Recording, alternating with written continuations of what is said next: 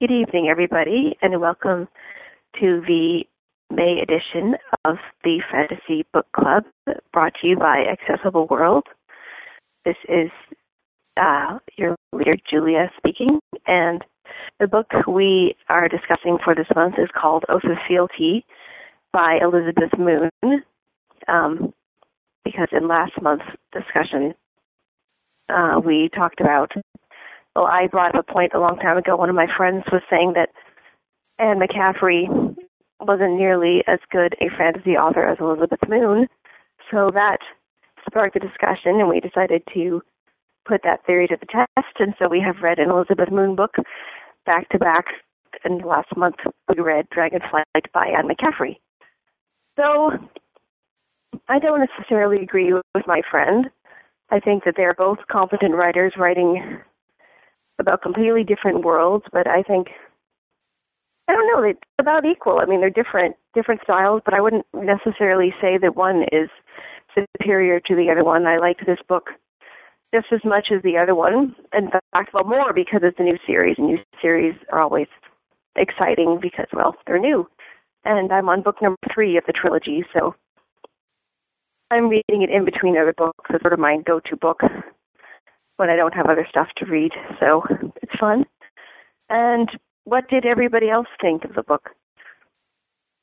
Well, I have been explaining to my friends for the past month that I am having some trouble remembering things I'm supposed to be doing, and I'm having some trouble getting things done that I should be doing, and that I have been afflicted with moon madness. And the reason for that is that I started reading Oath of Fealty, back, 3 weeks ago or something like that.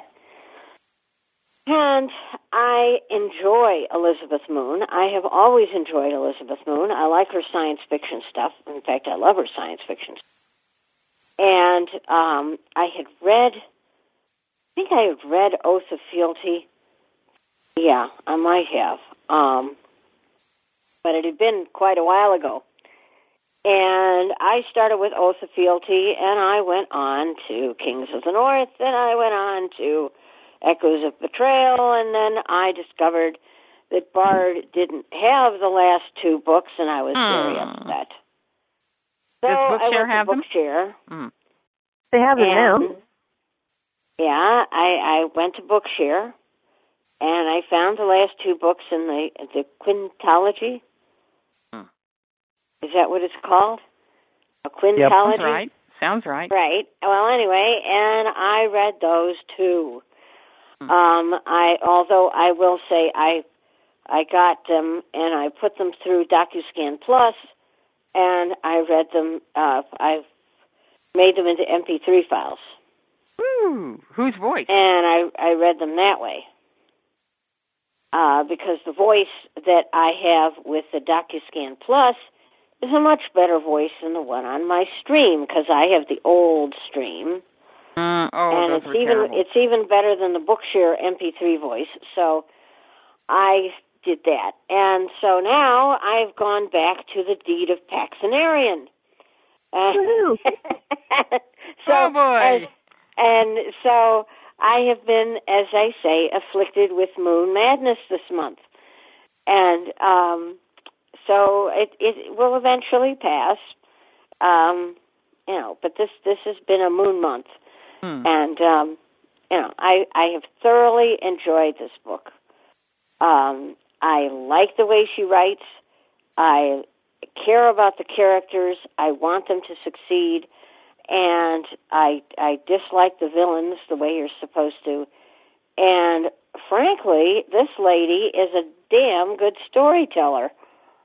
Excuse my French. I have to admit I liked it. Anne will tell you that we have had discussions about Elizabeth Moon before. And I have not been impressed by her because I thought she took an awfully long time getting there, wherever it was. And I was just kind of like, okay, all right. And about the first six chapters, I kind of, okay, I can get through this. And then it got good. And I, yeah, listen to her cackle. And I love the part, well, for one thing, one of the things I feared in the beginning, they mentioned elves just in passing. They didn't have a major part. And I thought, oh, this is going to be one of those fantasy where you have, okay, we got elves, we got wizards, we got mages. Okay, fine. No sense of wonder in there. But when you get Dawn, what's her name? Dorian. Dorian. When you get her discovering the things in her castle and the crown and the jewels and all that, and then later taking them to present them before the king. But there is a sense of discovery there as she discovers her own power. And I loved the whole situation with her coming over and telling the people, I'm your duke now, and this is how we're going to run things, and that isn't how we did it before, and the thing with the well. And that was so cool. And some of her phraseology I just liked. I forgot exactly. Somebody says something, if he does this right, someone will like it. No, I will like it. And there was another, a very strong affirmation of can do. And there was another thing about I will learn. And the other person notes that he doesn't say, I want to learn, or will you teach me? I will learn. And there were some statements just sort of buried throughout the book like that. And they really impressed me with her attitude toward the psychology of the characters. And how they would develop, kind of standing on their own. I thought it was beautiful. Mm-hmm. She has a very clear understanding of character. Mm-hmm. And there are a couple of scenes in her science fiction books, which are stellar. The one, well, for the first one is in the second of the Serrano Legacy, and one of the characters has been poisoned, and they think that she's in this coma, and she can't hear them, or because she can't respond. Mm-hmm. She can't move anything, she can't speak. But the thing is that she isn't unconscious. She is very much conscious. And the description of how this character is thinking as she is living this nightmare of being, trapped in her body that she can't move, and the way in which people treat her, because she's so helpless. And it's a real comment on, how people treat people with disabilities. She did that a little with the guy that got blinded. Yes, and the thing is that what you don't know about her is that she has an autistic son, and so she's had to deal with raising this autistic son and dealing with disability in her own personal life. And so it kind of shines through. And the second thing is her fifth book in the Serrano Legacy, which is a whole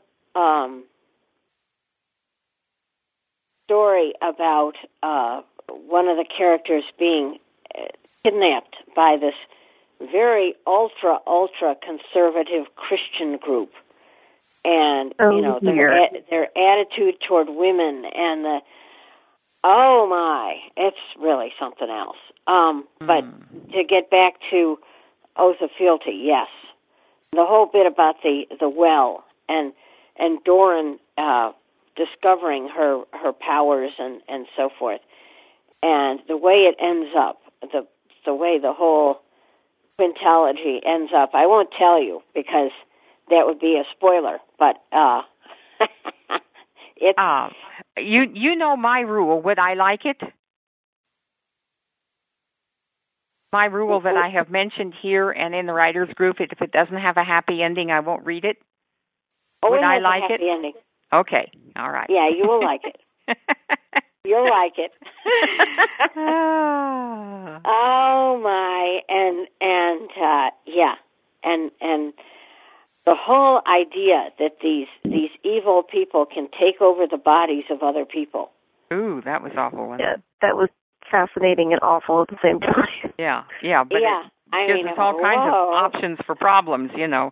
But then they could fight it off, like he fought it off, you know, well, with a lot of help, but it was possible. Right. Because actual clinical death hadn't occurred, I think, is part of why that he was able to, you know, he never really bottom-lined or flat-lined. Right. And I think that probably made the difference in what they were able to do. That was another, you mentioned religion, that was another thing that the gods... I mean, there was the evil god, but the other two gods or leaders, whoever they worshipped, were not in contention with one another. Like, you know, he was in Gerd's temple, but he followed Tyr or whoever that other god. Oh, okay, we'll bring in priests from his group. You know, they didn't have there wasn't a lot of gods fighting each other, and there were references. You got the idea that they did believe it overall was a deity that was over all of that. And, you know, small G gods and big G gods. I don't know how she wrote it. I'm not even sure if she used the word gods for them. But I liked that. It wasn't like the Greek pantheons where if you were in favor with one and the other was out to get you. You know, that was kind of a neat thing. Mm-hmm. Yes. Very much so. And she continues, well, actually, she wrote the Deed of Paksenarrion first. So I'm sort of going backwards, but it's very much the same, and you know the same characters and so forth. So I've been immersed for the last month. Marshall, your comments are overwhelming us. Well, I thought it started off kind of slow. I was moaning and groaning, and I thought I'd tried to read this once and gave up.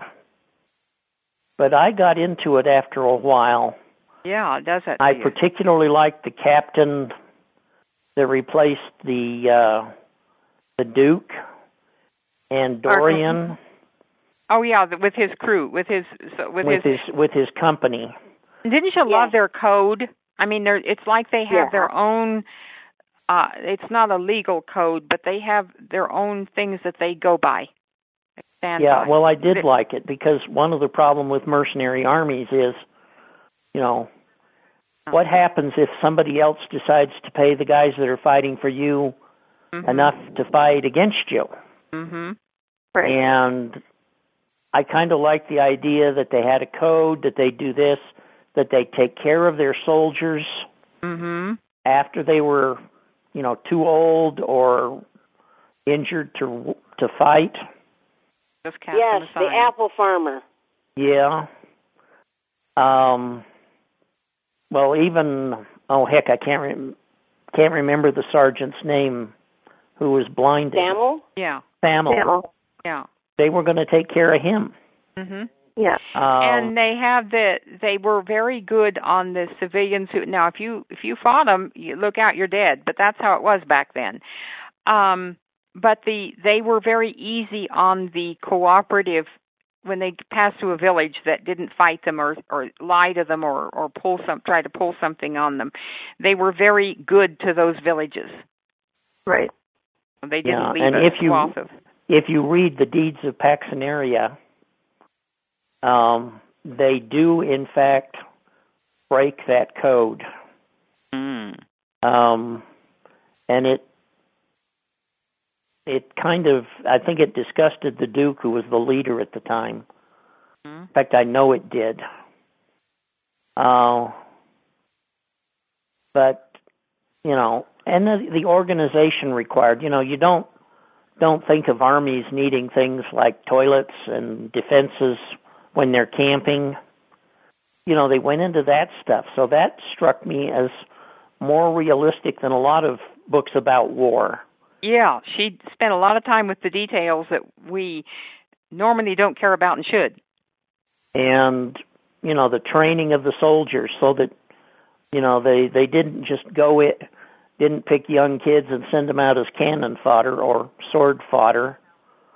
They spent time, I said they spent like a year training them before they sent them out to fight. So I like that part. I like Dorian for the same reasons you've already said, trying to figure out how to deal with her evil relatives. Oh, yeah. Her whole family was evil. That was just wrong. There was one other guy that wasn't evil. Yeah, the one in the kingdom. Yeah, the cousin or whatever. Yeah. One with the king. Yeah, with the prince. And I've still got to find out what the crown and the scepter and the chain all have to do. Oh, you haven't got there yet? No. Oh, where are you? Well, I'm going to download the Audible book tomorrow, and then the 28th I'm going to download the other one. Oh, okay. Oh, so you're down to the two that are not on Bard. Yes. Right. Mm. What? And but they're on Bard. I don't understand. I read them from Bard. They're not on Bard. No, they're not. How many did you read, Julia? I'm on number 3. There are 5. No, there's 2 more. 5. Oh, there's 5. Oh, I thought, okay. I thought it only went to number 3. Okay. No, it goes to 5. Yeah. And so it won't be resolved in book 3 because I'm going, okay, well, that's nice. Is it going to, okay. Mm-hmm. Yeah. In fact, I asked our local library to see if they could process them and get them up on Bard. Called something about power. Limits of Power and Crown of Renewal. Yeah. That sounds like it has something to do with that Crown. Yep. Right. Okay. So there's two more that I haven't read yet. Okay. Because I'm thinking, geez, it's not wrapping up in book 3. What's the deal here? Yeah. No, you got 2 more books to go. I need my Audible subscription, clearly. Yeah, they are on Audible, both of them. Yeah, they are on Audible, but they are not on Bard. And since I don't have an Audible subscription, I went to Bookshare. I do have that. So, what voice one does must your make choices in one's life. What voice does your scanner? What does your DocuScan use, or whatever it's called? What voice does it use? What voice did it use? It used the NeoSpeech Paul. Oh, okay. Do you get choices, or is it built in? Yeah, you get choices. Oh. It's kind of like Voice Dream. That's one thing I do. There's been a lot of talk on Bard about Voice Dream Reader lately, and I love the fact that, of course, I bought a few voices, but there are some iOS voices that are pretty decent on there. Yeah, I mean, some of them are better than others, but I happen to like the one I've got. Good. You know, or is it Kate? Maybe it's Kate that I was using. It's either Kate. Yeah, it's Kate. Kate and Paul go together. I think. Voice. Aren't Kate and Paul the ones that were on the original stream that were so awful? No. No, that was Samantha and Tom and. Oh, yeah, Tom and Samantha. And Samantha is very good on. Samantha's very good on the iPhone. It's a definite quality difference. Well, when I get an MP3, my Heather on my stream is a whole lot better quality than the Heather on my Read It Air, when I can take a document and scan it and tell it to do an MP3. And that's a real poor version of Heather. So, you know, it's interesting how quality of the TTS voices vary from device to device.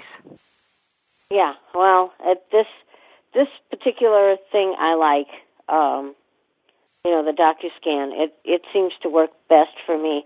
And I would have downloaded them from Audible had I a subscription, but I didn't. So that is the story there. But Julia, your response to the book. Well, you said a little bit, but anything about any particular scene or character, anything that struck you? Oh, I love Dorian. She's my favorite character. And Pax, okay, it's so funny. They pronounce, in the books that were commercially read, it was pox. So I'm thinking, you know, pox, like smallpox. And then GERD, like that gaspid after reflux disease. I'm like, oh, that's a great book. That's funny. It's funny when they change readers in the middle of a series and they pronounce everybody's name different. And, of course, in the Sword of Truth series, the guy changed the accent he used with this one group of people. That was hilarious. Well, I've always thought that when they change narrators, they ought to have the new narrator listen to the old narrator. Yes. Right. So well, that's what I always thought. Right. Right. Well, it's Pax, P-A-K-S. Okay. Oh, not X. Okay. Yeah, P-A-K-S. How to pronounce it? Because it's Paksenarrion. It's P-A-K-S-E-N, Senarian. A-R-I-A-N, I think. Paksenarrion. Okay. So and I like the Stammel. Oh, sorry.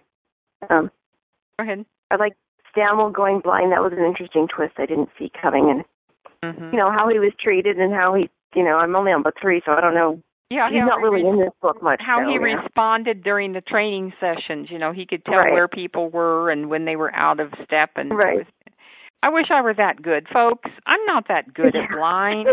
Are any of us that good? Come on, I hate it when sighted people write these books. I liked it when he was shooting the bad guy with the arrows.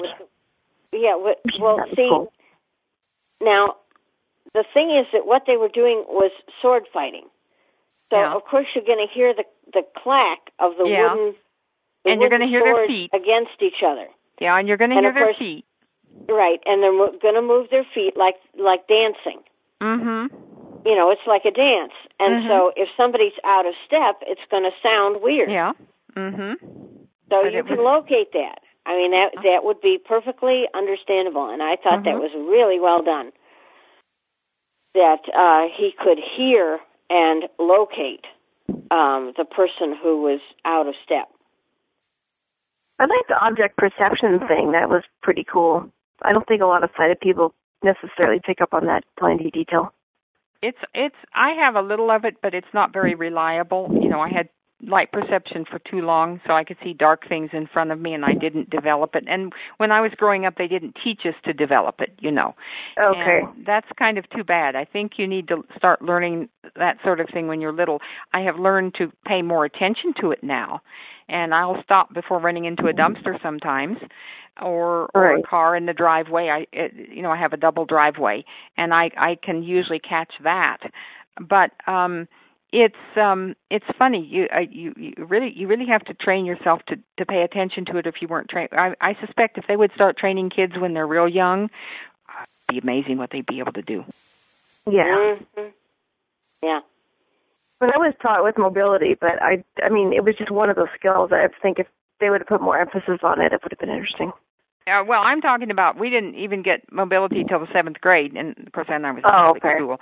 But when they should have done us, taken us in the hall and worked us on that in 1st and 2nd grade, and one at a time. Of course, they had a lot of mixed partiality.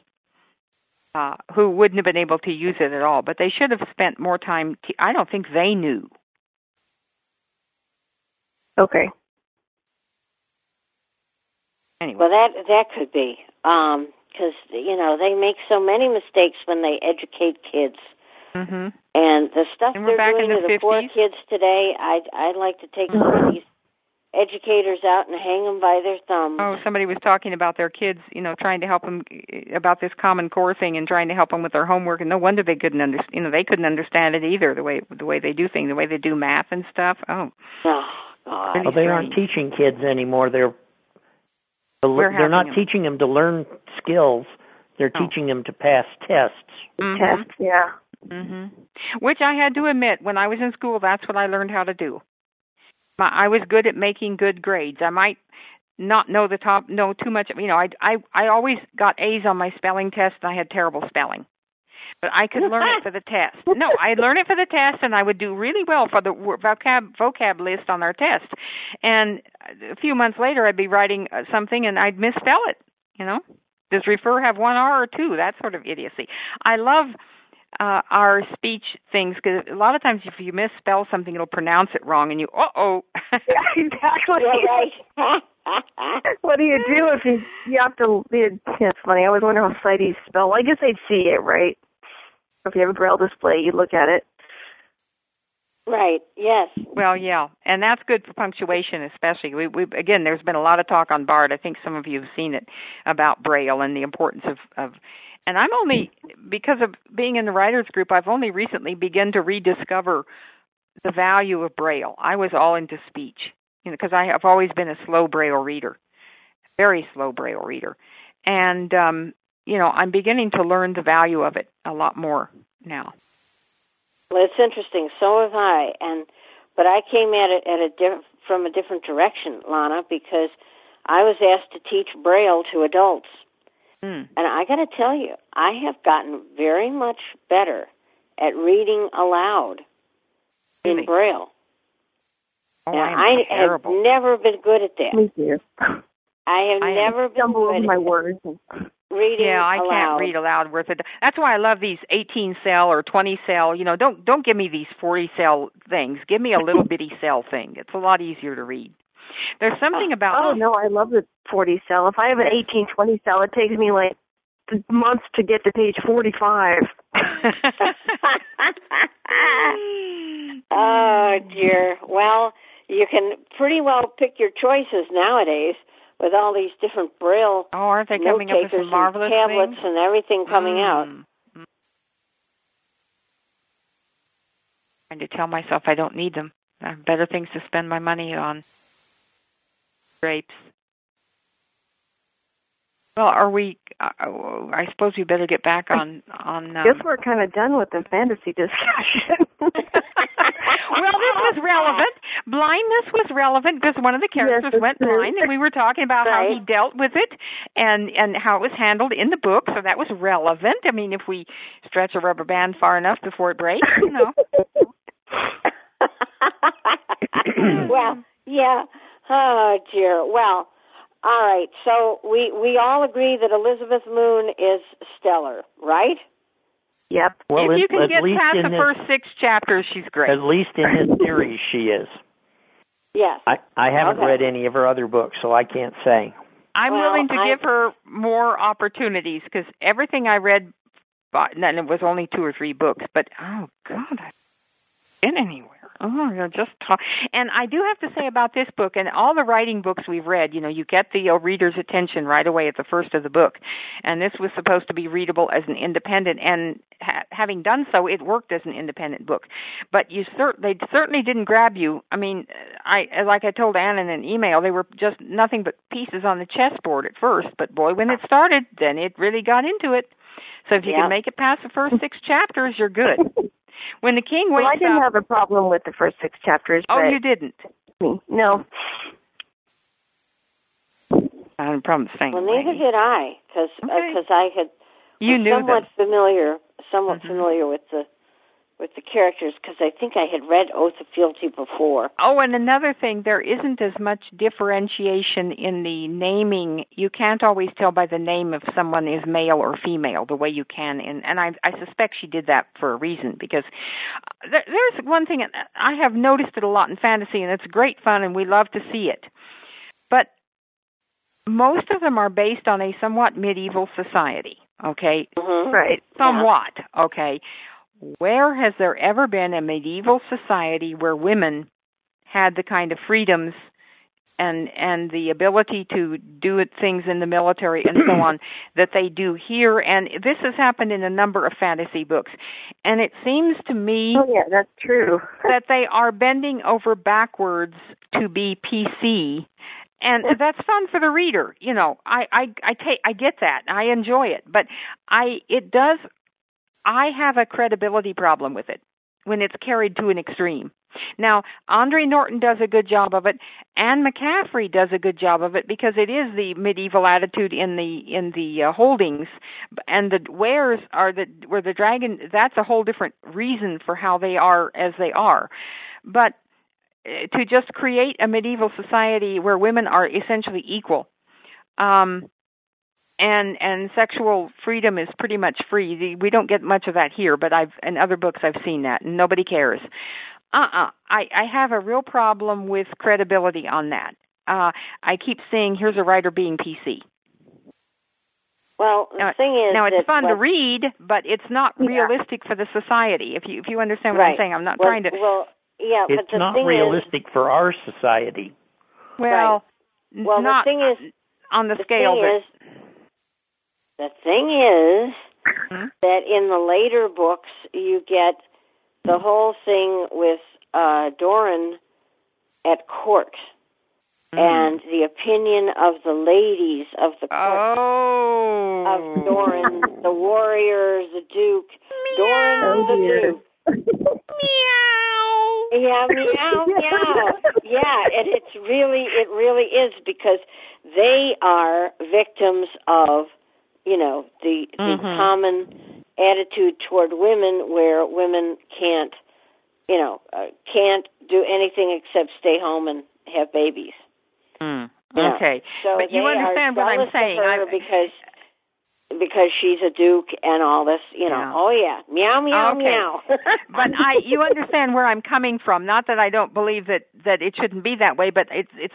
I just have a credibility problem when I see women soldiers in medieval times, and I'm thinking, I don't think so. Or women commanding groups of people, and I'm thinking, how did this society get enlightened? Now it could happen if they had come from another star, Like again with Anne McCaffrey, they went from a much more modern period. They regressed, but they remembered some of, not all, but some of what they had. And that was credible, because there was a history behind it. But when they do these medieval things and she rides up in armor or she runs the castle, and you say, well, that's fun, but who believes that? Who wants to argue with me? Yeah. Well, I think it's fun to read, and I probably should care about the credibility problem, but I don't. This is fun. That's okay. That's fair. That's fair. Well, what are we going to do for next month? Does anybody remember what we were reading? I mean, somebody had recommended something, and of course, being the brilliant leader that I am, I didn't write it down. One of the days I'm going to shock everybody by pulling out my computer and saying, I may even have recommended it, but I don't remember what it was. Because I had just read something. Really good. I had just really read good. Something, but I don't remember what it was. Oh, dear. Well, I take that as a negative. Okay, well, I thought we might want to read Night Circus. I was going off that fantasy list that I think David F. sent Anne a couple months back. Does anybody remember what that's about? That's where they have the circus that sort of appears out of nowhere, and people go see it, and there's all these different, fantasy circusy things, and there's this duel between two people. That'd be a real different world thing than what we're used to. Yeah. Yeah, that might be interesting. Mm-hmm. And it turns out their romance are one of them is supposed to kill the other or whatever, but then they end up being lovers, so it should be interesting. That sounds good. Do you happen to remember the author? Or the name? Erin Morgenstern, The Night Circus. The Night Circus. The Night Circus by Jerry Morgenstern. No, Erin. Like Erin. Oh, Erin. Well, of course it would be Erin. Oh, is it Bard and Bookshare or Bookshare only? Bard and Bookshare. Bard only. Bard and Bookshare, okay. Okay, good. Yeah. All right. It's more fun to read Bards. Yes, I love Bookshare the way it saves memory, but it's a lot more fun to read Bard. All right. Erin Morningstar. Okay. No, Morgenstern. Well, same thing, but different spelling. Yeah. Yes. Well, Morgenstern. Morgenstern means morning star. Morning star. You had it right. You're still suffering from moon madness, so you get the. Oh, dear. Oh, honestly. All right. Well, I have a student at 10:30 tomorrow, so I suppose I better get out of here. Yeah, oh, dear. What, a quarter till 11 for you? No, it's just quarter of 10. Oh, quarter of 10, yeah. Okay. Yeah. So, let's see. The first Tuesday is the 7th. June. 1/8/1522. So that would make it the 28th, right? 28th. Fourth Tuesday? 8/15/22/29. Yeah, it'd be the 28th. Yeah. Almost the end of the month. Yeah. June's only a 30-day month. Yeah. Yep.